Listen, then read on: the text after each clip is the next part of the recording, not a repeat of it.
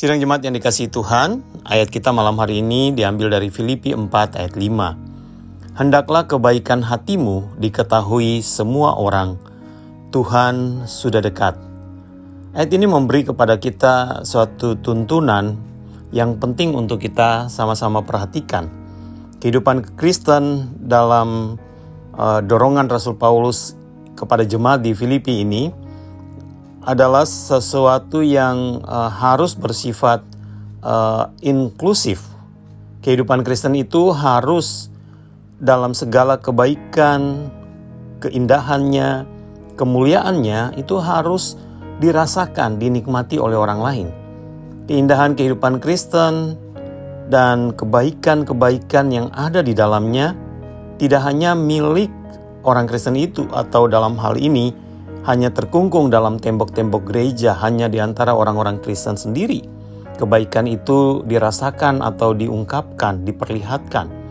Tetapi kebaikan kehidupan orang Kristen dan keindahan hidup di dalam Kristus itu adalah suatu kehidupan yang harus dinyatakan. Ini bicara tentang panggilan dari kehadiran kita untuk menjadi berkat. Seperti juga yang Yesus katakan di dalam uh, kitab Matius pasal yang kelima ayat 13 sampai dengan ayat yang ke-16 bicara tentang bagaimana kehidupan Kristen itu menggarami keadaan di sekitar, menyatakan keindahan dari kehidupan Kristen yang membawa pengaruh positif, pengaruh baik, bahkan kehadirannya sebagai suatu uh, penyataan dari terang. Bicara tentang tindakan-tindakan dan uh, perbuatan-perbuatan atau karya-karya hidup yang baik sehingga di dalamnya dan olehnya nama Tuhan dipermuliakan. Karena Tuhan itu dekat. Tuhan ada di sekitar kita. Tuhan ada di dalam kita.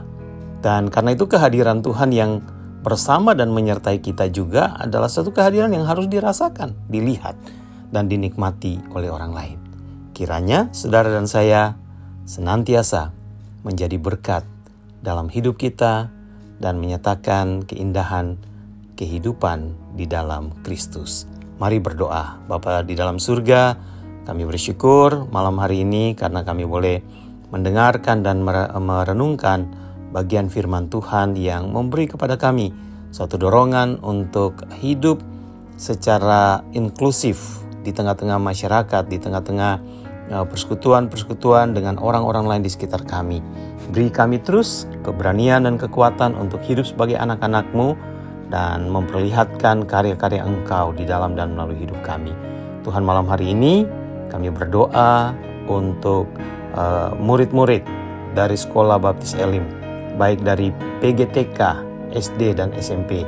Tuhan kami berdoa bagi mereka supaya sepanjang kehidupan mereka belajar bersama-sama dengan Sekolah Baptis Elim dalam tuntunan para guru Biarlah Tuhan tolong mereka supaya mereka terbuka hatinya. Roh Kudus terus menolong mempersiapkan hati dan pikiran mereka menjadi ladang dari pemberitaan dan penyataan kasih Tuhan bagi mereka sehingga mereka bertumbuh dalam iman dan pengenalan akan Engkau. Pimpin masa depan mereka Tuhan dan berkati orang tua mereka juga supaya ada terus kecukupan dan ada ketersediaan pembiayaan kehidupan mereka bukan saja sepanjang mereka bersama-sama dengan kami di Sekolah Baptis Elim, tetapi juga sampai mereka menempuh pendidikan di jenjang-jenjang yang lebih tinggi.